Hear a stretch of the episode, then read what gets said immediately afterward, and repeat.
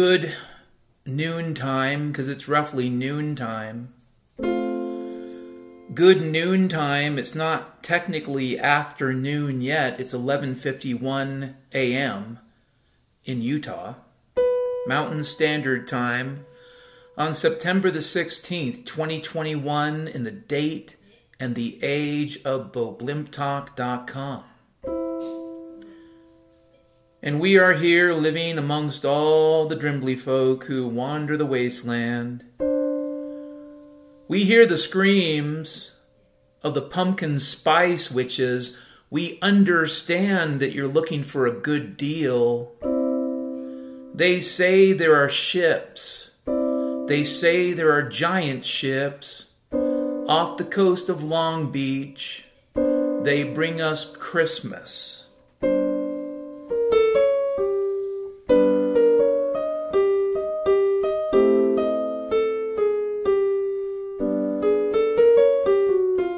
Yes, they say there are hundreds, if not thousands, of ships off the coast of California, off the Atlantic seaboard, waiting to bring you Santa's surprise. They say there are ships.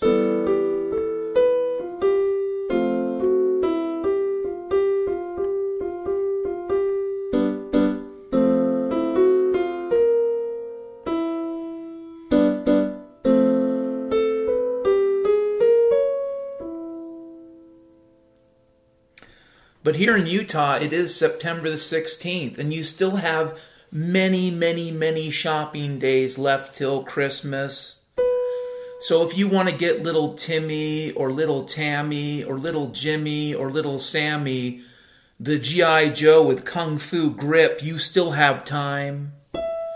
You still have time to get them the Whimsy Wickle or the Jungus or the Dringle or the thing they're going to order as seen on TV that's made of post production nuclear waste. You still have time. If your child wants one of those garbage cans filled with slime, you still have time for Christmas. If your kid wants a robot that talks to the sky, don't worry, there's still time to try.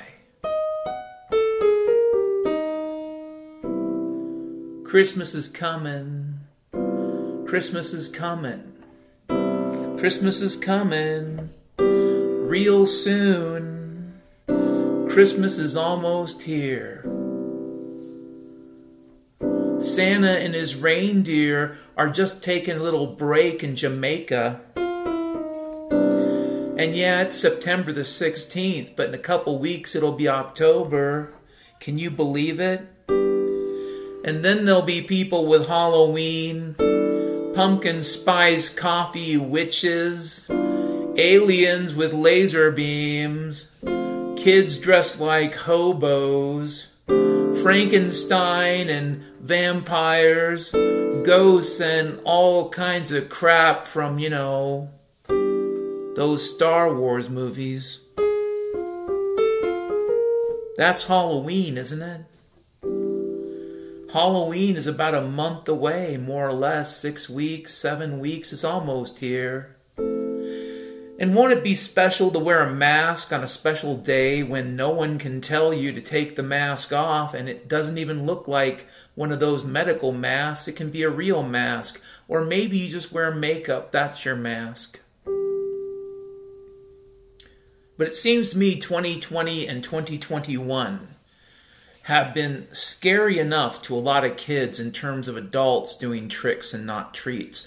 And I mean that in all seriousness. I think a lot of it has been BS so far. If you want to put it under the category of fiasco, that's up to you. If you want to follow the razor sharp reasoning of Hanlon's razor and say it's all just one mistake after another, that is your choice. But as a matter of historical record, the banking system started blowing up in June and July of 2019. Before the COVID showed up, before the Rona, before George Floyd was ceremoniously or unceremoniously murdered in public for several minutes. Yeah. Um, the banking system, the thing that allows the container ships to offload gunkus so you can have a kid scream at you, Can I have this year's gunkus? And that kid can scream loudly. The banking system was melting down several months before the entire COVID 19, monkey herpes, race war, cartoonists are jerks, Trump is an a hole extravaganza. So, unless the, the Rona travels through time, the timeline doesn't make sense. Now, on the other hand, if you recognize that the banking system was melting down in the late spring and summer of 2019, and if you understand that the people who more or less make decisions about your lives knew this, then the Rona represents best case scenario, one of the most brilliant implementations of austerity ever. What is austerity?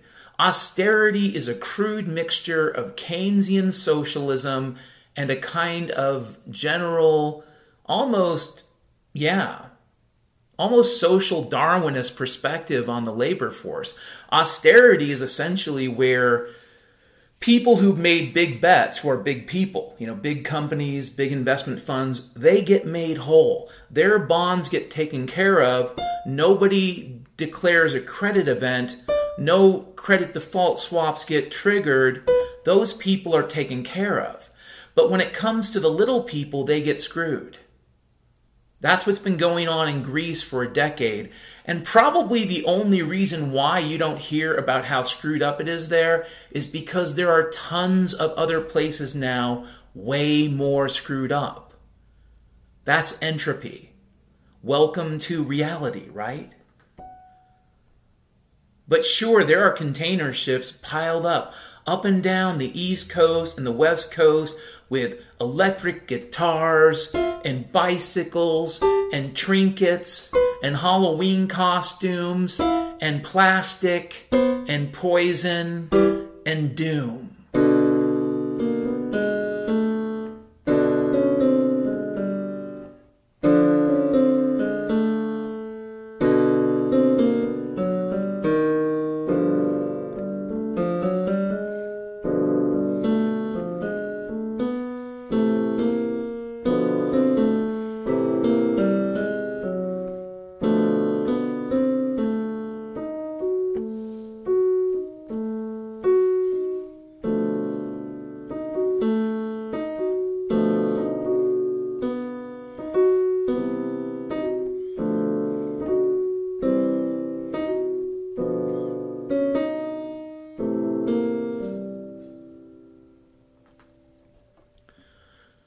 I've been opining here about it being September the 16th, but it's weird, isn't it?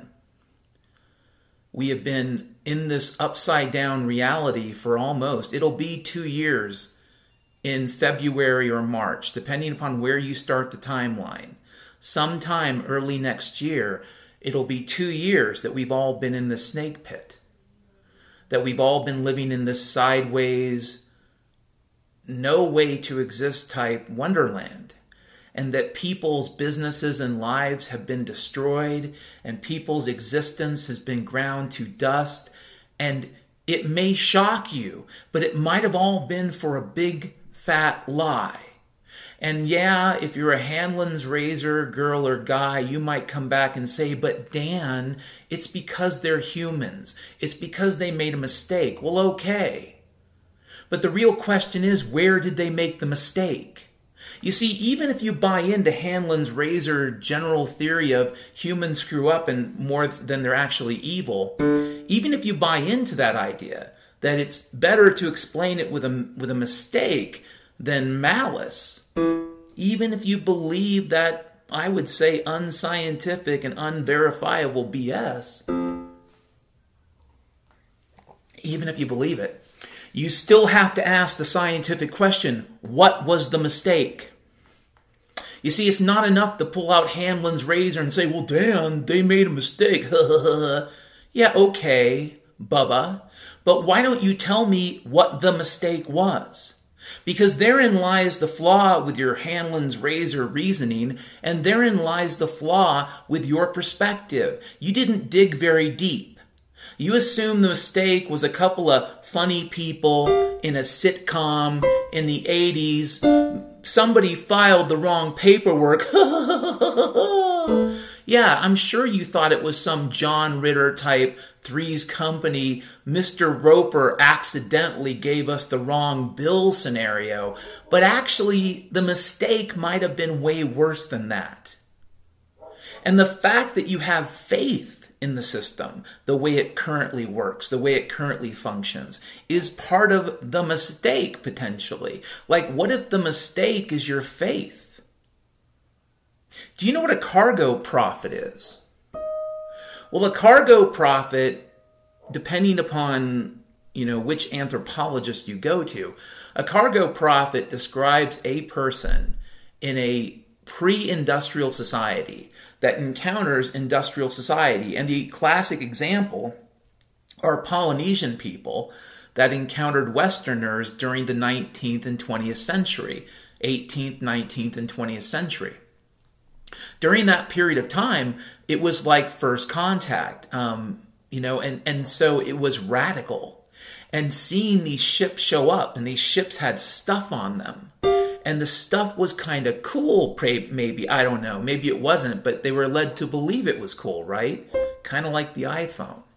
But they knew these ships were there and that they delivered really cool stuff. And yeah, the white man is kind of a jerk and he certainly doesn't keep his promises. But one thing's for sure that European dude, he, she, they love their stuff, they love their Christmas.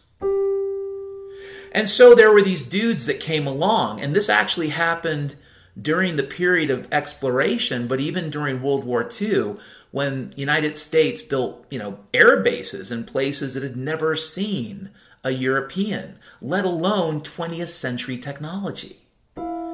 And so these dudes and these tribes, and we all know who they are, they're the ones that run for office. And these dudes and these tribes would say, oh, yeah, you know, and maybe it was women too, you never know. And so he and she would say, listen, people, I know when the next ship will arrive.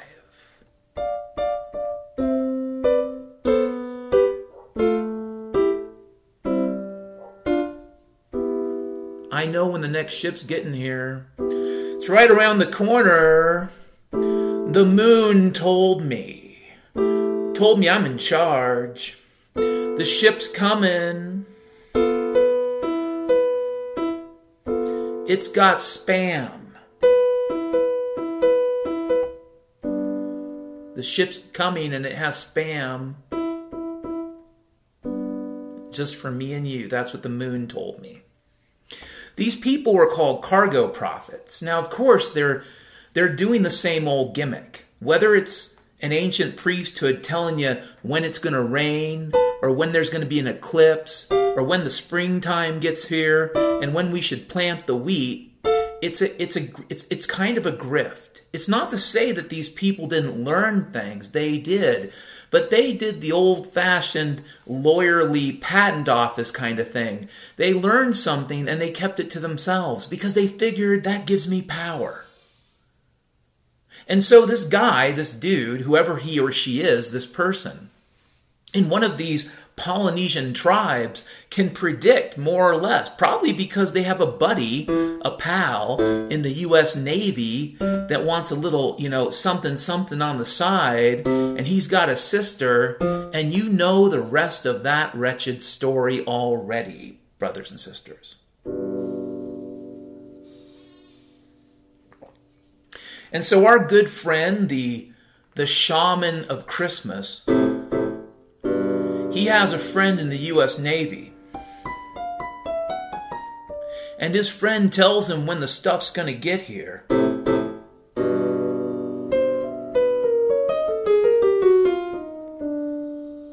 And that gives him or her power. Because I don't know the history of cargo prophets. There are probably priestesses as well. Listen, evil knows no sexuality. And it also knows no specific race. All races, all genders, all quirks can exhibit evil. The nicest looking people can be the worst people. The scruffiest looking can be the nicest. You shouldn't, yeah, when they say don't judge a book by its cover, yeah, that's very true, brothers and sisters, in 2021 Boglimtok. So these cargo prophets, these politicians, these liars, they made their life off the basis of telling people when something will arrive. When you think about the Federal Reserve, for example, someone like Jerome Powell, or you think about your favorite senator or congressman, or you hear that Ocasio Cortez talking about the nonsense of spending your way to a balanced ecosystem because that's what the Green New Deal theory is. If we simply stack more tiger beavers, aka humans, if we simply stack more tiger beavers in bigger buildings so the poop pile gets bigger, it'll all be fine as long as we're eating organic rice and cockroach, you know, stew. But the truth is, that giant stack of predators pooping and peeing all day is one of the core assaults, and that doesn't change. That just gets worse. If you believe their nonsense, right? If you believe the cargo prophets, the prophets of cargo, the people that tell you that Christmas is right around the corner, if you get one or two more booster shots, we'll all be able to go back to normal. Brothers and sisters, I do not know what the full truth is, but I can tell you that you're being lied to. And if at this point in September of 2021 you do not understand you're being lied to, then you did not ask the right question. Even if it is a mistake, do you understand the mistake? Okay? Listen, people like Ted Bundy exist. I'm telling you they do. And they probably have always existed. There have probably always been killers throughout history, like Ted Bundy, like Jack the Ripper, like Eileen Wuornos, the trucker hooker killer, whatever. There have always been killers, there have always been murderers, there have been Hitlers and Stalins and Mao Zedongs. There have been these nasty people throughout history. So the question you have to ask is where's the mistake? See, I'm willing to grant you the Hanlon's razor nonsense if your cargo prophet demands it, so you'll get your brand new keyboard this Christmas. But you still should ask the question what was the mistake? I think the mistake was putting sociopaths in charge. I, I know, call me crazy, Dan, you're insane. That's crazy. Well, no, it's not. And the thing is, sociopaths seek out the easy way. They do. That's part of their nature. It's one of the reasons why a free society would reject them.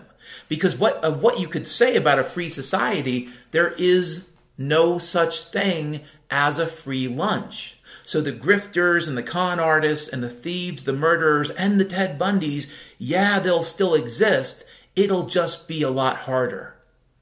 It won't be so easy simply getting by in a free world. In this wretched world, people like Ted Bundy can run for office. In this wretched world, they can be in charge of some neo Stalinist corporate gang pretending to support free enterprise while squashing every little person in their way. In this wretched world, someone like Ted Bundy could have had goals, you know? Like, even back then, if he simply, had, you know, shot for a higher target. He simply, he simply, you know, he settled. He settled on killing a few people. But he could have been like one of the presidents, if you believe they have power, or better yet, whoever it is that makes decisions about things like Afghanistan or Iraq or any of the other nasty, silly wars we've been involved in, or the fact that we have forces in Syria, a sovereign country that did not attack us. And the only rational question a person with a soul might ask is, why? Why? But don't ask questions, brothers and sisters. because the cargo prophet delivers. The cargo prophet will give you everything you dream of. So, coming soon to a mall near you is going to be Black Friday. After Halloween, after you get your corn syrup into your system, after the Grimbazoid freaks feed on your body, after the Day of All Souls, after the Day of the Dead, after we enter the November season when the crispiness of the outdoor smoky fires makes you feel all cozy.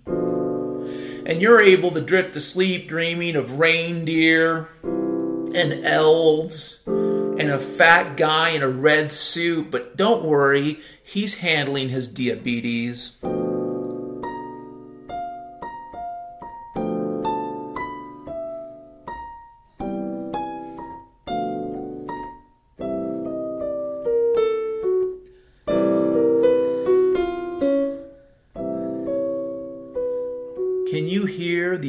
They're working right now. They're working to get those container ships into port at Long Beach. They're working to get those letters of credit functioning so whoever made that Drungle Freak toy gets paid in who knows where China or Vietnam or someplace else.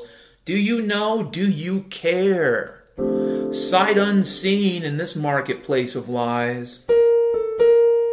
You don't have to know or care, you just have to get on by.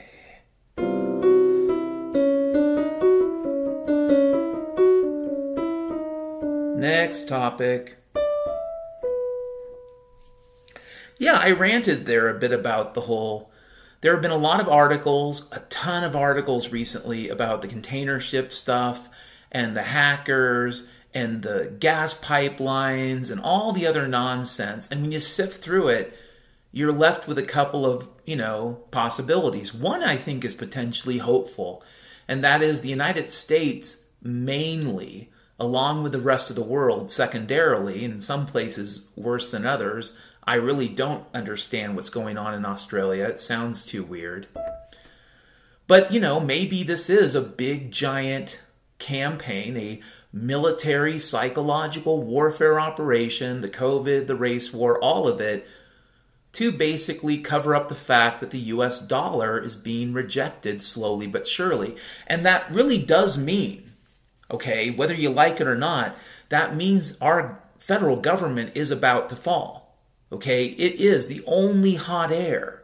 The only hot air that keeps that thing alive is the Federal Reserve. You take it away, the federal government collapses. It has no more moral authority. It, it's shot. If COVID did anything, it was, you know, it was make believe, but if COVID killed anything, it killed the moral authority of the central government. People do not trust the CDC. People do not trust the president. And when you look at Afghanistan, it only makes the situation worse. So, really, the base case, and, and I've been here for a few months now, if you've been listening to my podcast, and if you're listening on shortwave radio, this is WRMI. 5950 kilohertz. Out of Miami Okeechobee, from the great Everglades, there will come an alligator army seeking revenge on the orca whale that killed their princess in 1978. Go, alligators, go get your revenge. And if you want the notes for this podcast broadcast, you can go to dfgtc.org slash show notes. That's dfgtc.org slash show notes, Delta Foxtrot, Golf Tango Charlie.org slash show notes. And if you pick the right date of the broadcast, that's kind of the hard part for you. You can get a link to the right notes, and those notes may or may not help you. I cannot state for a fact that they will help you. Nobody knows. Nobody knows, really. Yeah, but, anyways, to me, the base case as of right now is something like a Soviet style collapse. Um, that is the, and it's also the best case scenario, it, as long as it doesn't lead to a war If you've studied history, one of the things you'll note is that major wars, especially World War I and World War II, but for the most part, major wars throughout history, going back a long ways, and some people call this the Thucydides trap, but it's not, I think that's its own kind of mental Dorito. But no, major wars throughout history are typically almost always the result of one empire collapsing and another empire asserting itself. And yeah, some people talk about this in terms of what's called the Thucydides trap vis a vis Athens and Sparta and what was going on in the 5th century, you know, BC, stuff like that.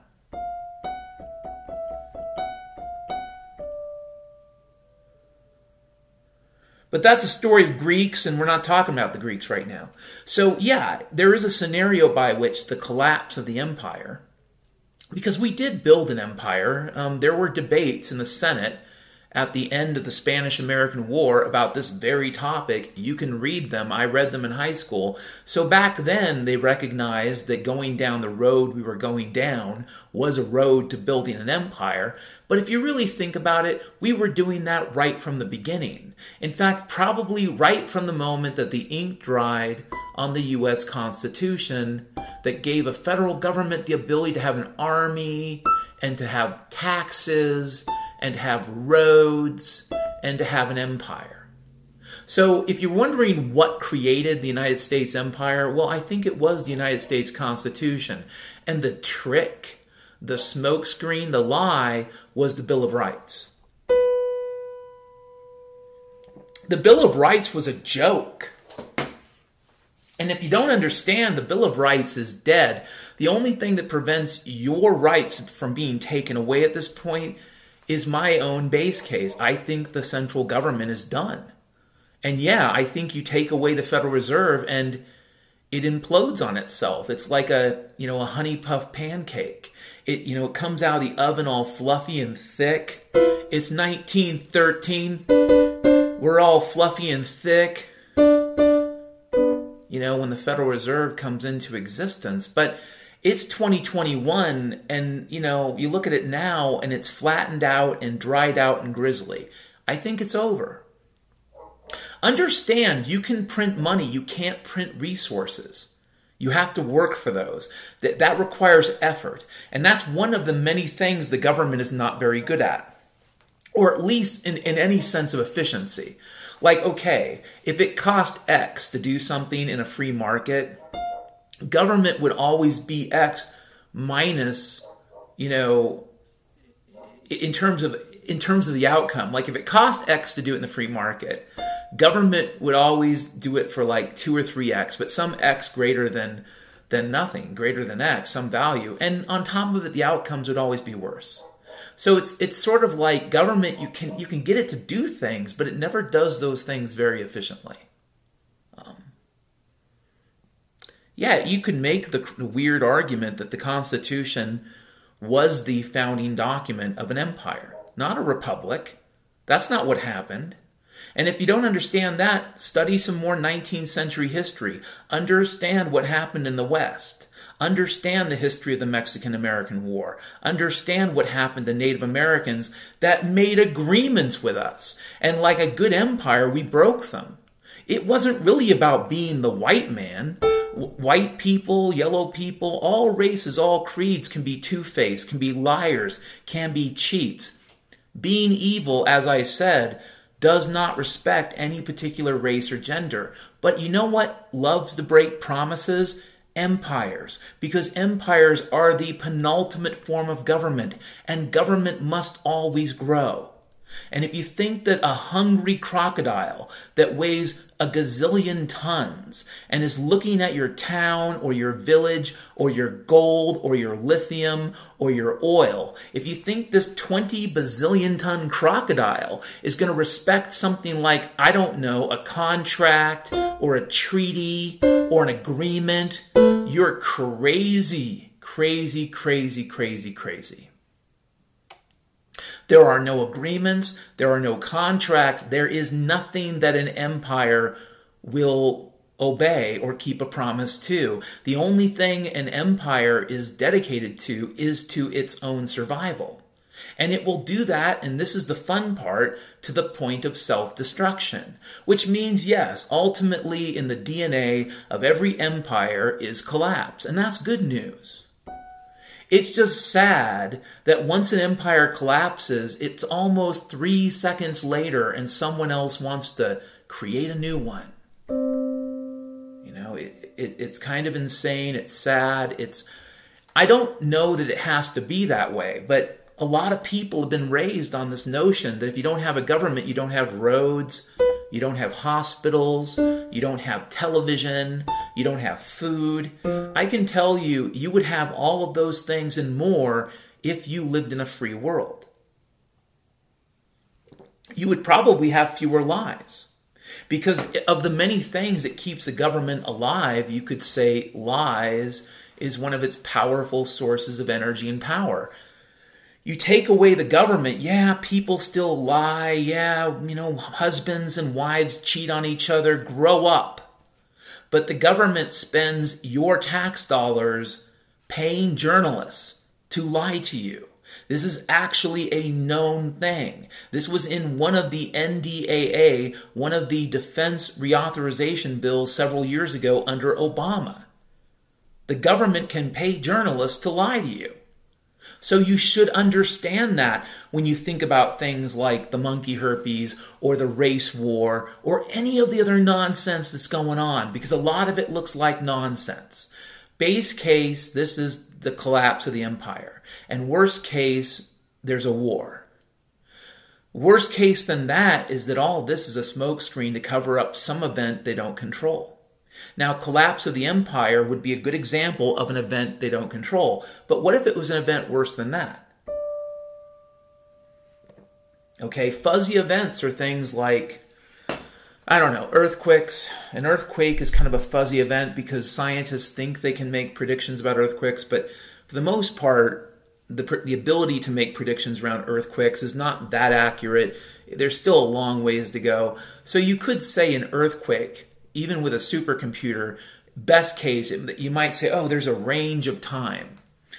Caldera volcanoes are catastrophic. Um, you can research caldera, that's Charlie, Alpha Lima, Delta, Echo, Romeo, Alpha, caldera. I think I said that right.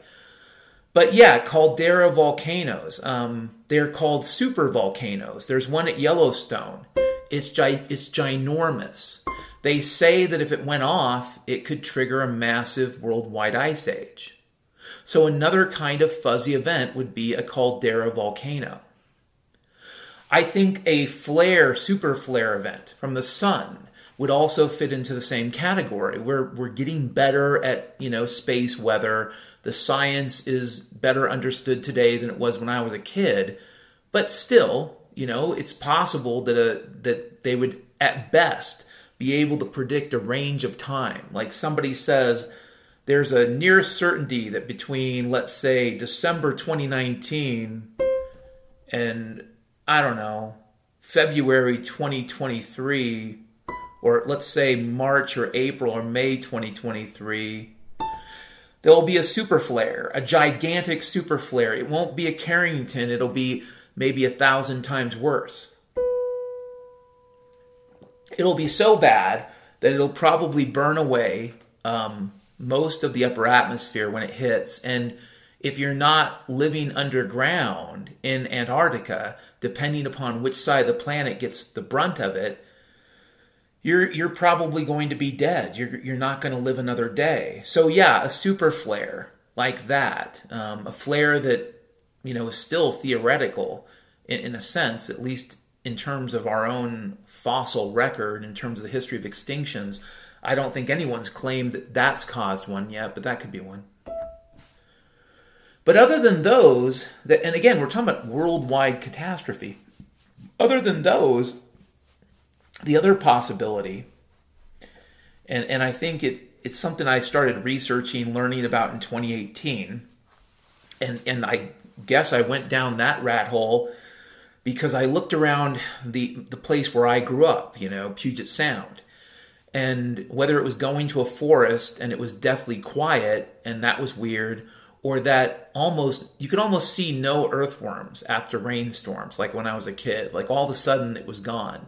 Or the fact that people drove around cars and it seemed like for a few years in a row there weren't a lot of dead bugs on the windshield and you say well dan what does that mean dead bugs on the windshield well I know that we don't love insects. In fact, we're raised, you know, it seems like the chemical industry, between the chemical industry and the pharmaceutical industry, we've been driven to be afraid of all the living creatures around us. It's really, really kind of creepy. Um, the, the degree to which we've been driven to the point where Every little creature that lives around us is scary and dangerous, and therefore we need to go to Home Depot or True Value. The cargo prophet told me that if I go to True Value and get what's called DX17 version alpha green, it'll kill all the ants, it'll kill all the flies, it'll kill the bats too. It'll kill everything if you get it. No more pests in your yard if you get the alpha green. The A is for A OK. But I'm going to shock you, and, and it's something that my ex wife was right about. And so I'm going to say something nice about my ex wife. She used to be mostly opposed to using heavy duty chemicals to clean up around the apartment and I thought, oh, you're a Luddite, you know. And I watched the Penn and Teller where they talked about what was it, DDT, and how DDT can save lives, whatever, and blah, blah, blah. And man, don't get me started on Penn and Teller and that show they did on Showtime, you know, bullshit. I kind of think it was not only not ironically named, but it actually, they were telling you exactly what the show was going to be. I, I I think that they have actually told a lot of not necessarily lies, but they've been involved in a lot of very deceptive practices. And what's funny is they are ostensibly in that kind of libertarian Cato Institute universe that so many small government Republicans, you know, believe in, but never really happens though, does it? I liked a few of their shows. I think that they were a weird mixture of deep state hangout and some authentic truth, which is kind of how the state works, anyways. They give you a lot of direct they want you to eat, but like Mary Poppins, they give you a little bit of sugar too, don't they? A little bit, a little bit something sweet to snack on.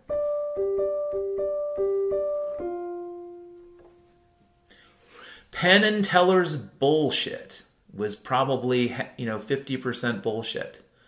Especially the episodes where they dealt with 9 11 and stuff like the energy issue.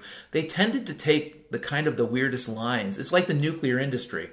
You know, Penn and Teller tend to be opposed to government, but they push this whole nuclear industry thing. I'm thinking, do you understand how much of that industry is nearly 100% result of the government. You take the government away, and yeah, some of it might still exist, but a big portion of it will be how do we clean this shit up? Um, but yeah, no, it, it was a weird show. They told their little stories. Penn and Teller.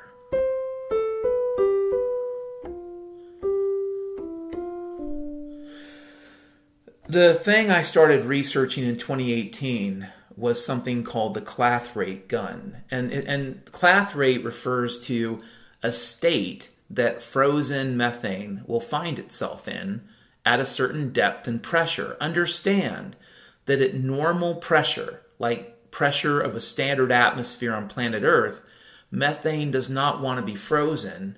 Methane wants to go up, up, up to the top of atmosphere because it's relatively light. It's CH it's CH4. It's one carbon and four hydrogen atoms. CH4, right? And of course, there's more going on with organic chemistry than simple composition. That you know how a molecule is actually twisted even though it has the same bonds, but its actual twist can change the way in which it impacts its behavior. So when I say CH4, don't get obsessed with, well, Dan, there's CH4. Yeah, I know, whatever. But I'm talking about simple composition. So clathrate is this frozen methane, and it is believed, again, can I add the little caveat if you believe if you believe what you're told? It is believed that there are trillions of tons of frozen clathrate around the Arctic Circle, okay, at, at relatively shallow depths, not super shallow, but, you know, 300 to 400 feet in some cases, but places like the East Siberian Arctic Shelf, which is relatively shallow, could be teeming with trillions of tons of frozen methane. And already there are pictures you can go research Arctic Pingo, Arctic volcanic explosion, and they'll call it a mystery. I'm gonna I'm gonna shock you and tell you that when these pingos first started showing up in any great number, it was not a mystery. The scientists knew exactly what it was. The clathrate gun refers to a positive feedback. Now, what is a positive feedback? Well, for example, um, let's, what is a good example? Well, a good example of a positive feedback is an arms race. You know, where we say, well, I've got the alpha bomb. I've got the alpha bomb. It'll destroy Gringosville. We'll steal their toys. We'll steal their hookers. We'll steal their pills because I've got the alpha bomb and then Gringosville says, Well, I have bomb x ray. It'll vaporize your mind. It'll travel through time. It'll steal your grandparents and sell them as slaves. You know, they have that bomb. Now, in any arms race, each side will come up with a greater Gringus bomb, a greater nuclear weapon, a super hydrogen bomb, a neutron bomb, and it builds and it builds and it builds. And eventually, arms races, you know, make people bankrupt. So ultimately, they do end too. And, and not always in war. Sometimes they simply end because either one country or the other country no longer has the money to participate. Or I should say, can no longer print the money to force their people to produce resources to participate. That's the secret destiny of that positive feedback is that an arms race will inevitably lead to some kind of economic collapse, you know, all things being equal, barring the discovery of super technologies that allow you to do stupid things for free. But, you know, I kind of think Heinlein's dictum TANSTAAFL is true that there ain't no such thing as a free lunch, and that comes from The Moon is a Harsh Mistress by Robert Heinlein, a great book, worth reading. There's a funny computer with a funny personality.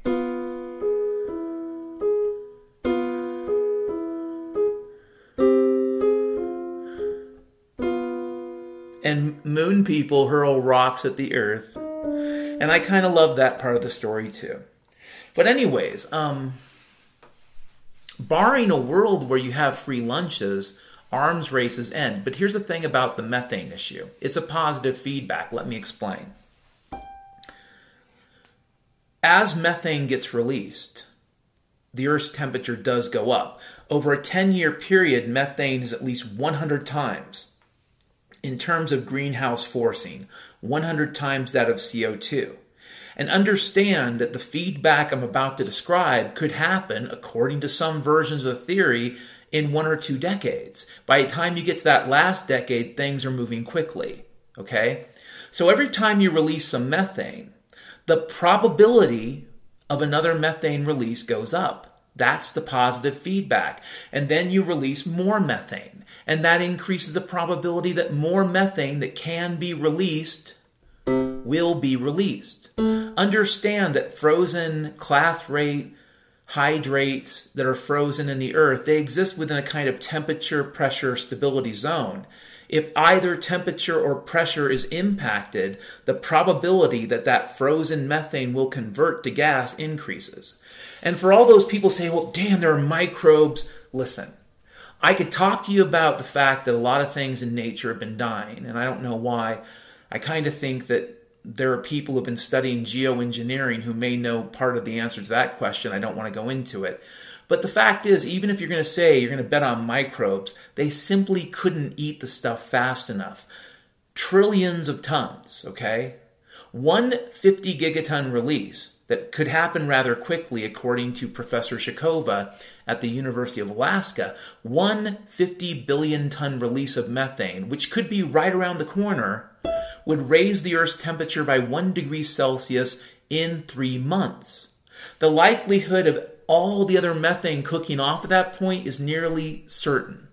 And there is frozen methane everywhere. There's frozen methane up and down the continental shelves.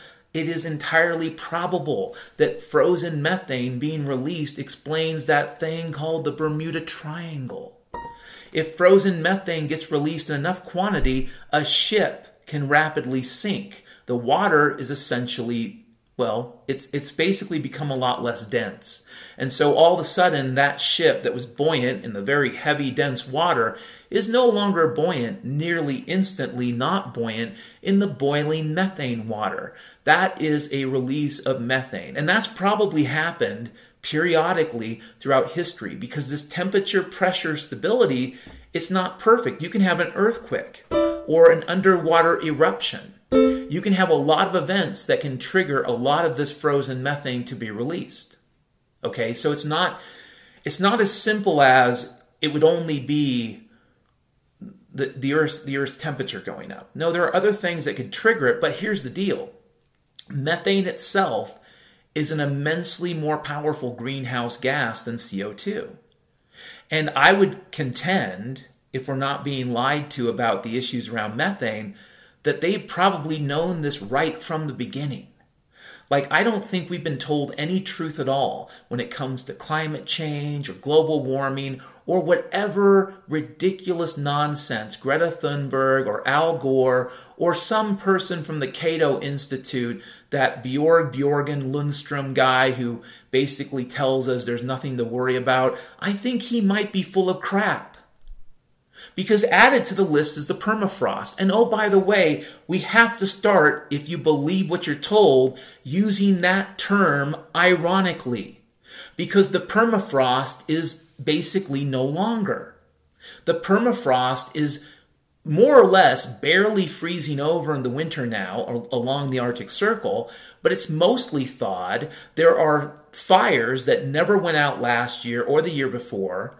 And here's the thing the cool thing about permafrost it covers up maybe 20, 30, 40, 50,000 years of dead, decaying, still to be decayed because it's not decaying yet, organic material. And all of it, most of it, almost all of it, or at least a significant portion of it, will convert to methane or CO2, but in this case it won't matter.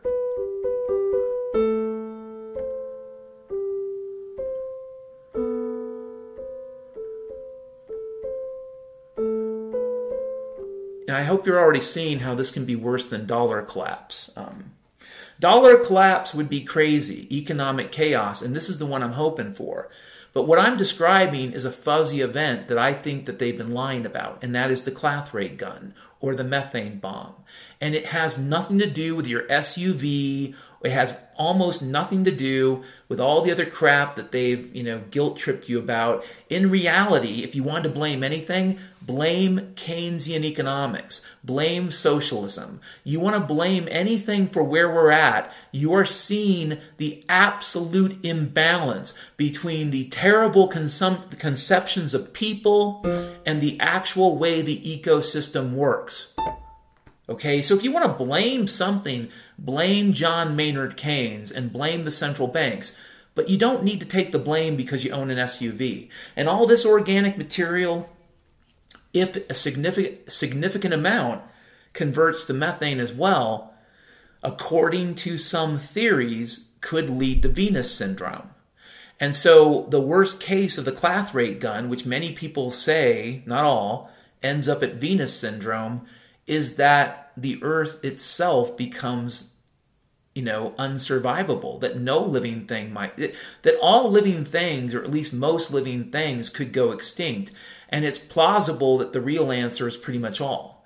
I mean, other than maybe in whatever deep caverns there's some water left over where a few bacteria can thrive, okay. There might be cracks and crevices deep in the earth, but if the earth entered Venus syndrome, and that is one theory, then yeah, um, life on Earth would cease to exist for humans. We'd have to go someplace else.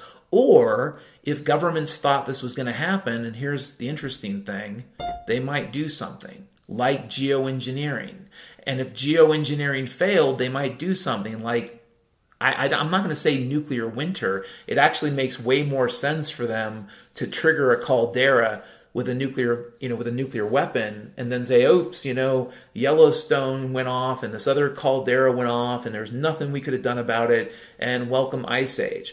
Because once you enter the clathrate gun, unless the Earth can be immediately frozen in some way, you're almost screwed. But here's the thing: I don't know that we know even if even if this is a methane event and let's say for the sake of argument that we are in the midst of a major methane event that will only get worse because of the positive feedback because every time the methane gets released it increases the probability that more methane will be released so the only question is how much how quickly that's it that's the question now worst case is trillions of tons in a matter of months maybe a year or two, um, once you're in it. And we could have started this process. Well, I mean, again, we're talking about nonlinear math. So this process, in some incremental sense, might have begun a hundred or more years ago. And one more thing this could have been inevitable. Like, even if we did speed it up, and this is the question mark, it's possible that since we've been warming out of an ice age, that these materials, these you know, this giant pile of crap under the ironically named permafrost was always going to convert. And so, what we could really be seeing, and this is my point, um, is the rapid transition of the Earth back to what we you might consider its normal state. And the normal state is called hothouse Earth, and that's an Earth that's, and I like to call it, I like to call it as winter gets closer, and hopefully we get a winter this year. Um, you know, because that's going to be an issue too. If the clathrate event is kicked off, um, no, no amount of geoengineering, if that's what they're doing, no amount of geoengineering is going to give you much of a winter, either this year or next year. The winters will be over for a while. And then the only question is where does that equilibrium state settle? And since I got seven minutes left, I need to bottle this up because we start with cargo prophets, and here I am acting like a prophet, but I'm not. I'm simply talking about a bugbear that I deal with that I hope is not true. So we know that once the clathrate gun process starts, it rapidly builds. It's not linear. And so asking a question, when did it start? 10 years ago, 20 years ago, they started noticing boiling methane in the Arctic Ocean, I think a decade or so ago. And so this has been a subject of some understanding. And if it is a methane event, okay. But then the question is, how bad? And I kind of think the hothouse Earth people are right which means that we settle on Florida man world, where, ironically or unironically, depending on your perspective, most of Florida goes underwater. But in Florida man world, humans can survive. We can grow food, we can trade. Yeah, life is going to be hard, and we're going to have to deal with a lot of these nuclear reactors that have been built at sea level. This is bad. So there are things we're going to have to do. And we're going to have to do them, in my opinion, if we want any chance in heck of succeeding. We're going to have to do them voluntarily. We're going to have to do them based on liberty. We may have thought liberty was optional during the great central bank splurge of the last 100 years. But what I'm saying is, it's not only a thing we want, it's something we need, it's something the earth needs. The earth needs humans to be in a dance with it. The earth needs humans to be free. The Lord in heaven ultimately demands it, but the ecosystem we got post Eden requires a dance. And one of the partners has been kind of screwing up for 100 years because one of the partners believed you could print your way to success. Thank you, cargo prophet. But yeah, Florida Man World is the one where we could end up, Hothouse Earth. In that world, there's not going to be a lot of snow anywhere. I mean, maybe some mountain ranges will still accumulate snow at some point. It's hard to say. I think it's also just as likely if they've been geoengineering, and I think that they have been. I know I'm this, oh, Dan, you're a conspiracy, whatever, get over it. But if they've been geoengineering, it's also possible we could experience double catastrophe syndrome. And the outcome of double catastrophe syndrome could be what I've sometimes called the Great Swamp Cooler. And so if you've listened to my podcast, I call it the Great Swamp Cooler. Imagine if 15%, say, of the mass of water in, in the Earth's oceans converted to vapor over the period of a few months, maybe a year. You'd say, well, that's no big deal.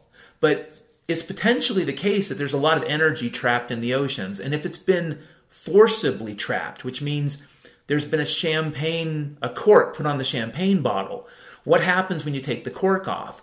The Venus syndrome people say, well, you get evaporation, but the water immediately becomes another greenhouse gas because you don't get proper clouds and blah, blah, blah. And they could be right. But if you get a rapid release of water from the oceans, then you could experience a kind of earth wide air conditioner, probably the craziest, most dangerous air conditioner you could imagine. If you think hurricanes and tornadoes are dangerous, if you are one of the places where this air conditioner's forces are most active, um, there'll be no life because the winds will be going hundreds and hundreds of miles per hour constantly, probably for months, maybe even a few years. And you'll have rainstorms that don't stop for a while. And worst case, the rain could convert to snow. And then you could enter, as, as completely absurd as this sounds, you could enter an ice age. And the only question is how bad.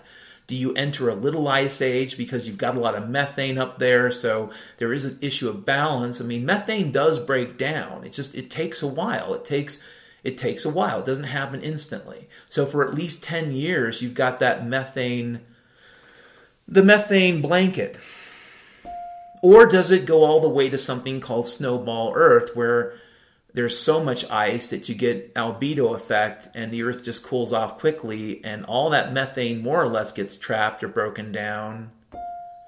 And we enter an ice age that could last hundreds of thousands of years.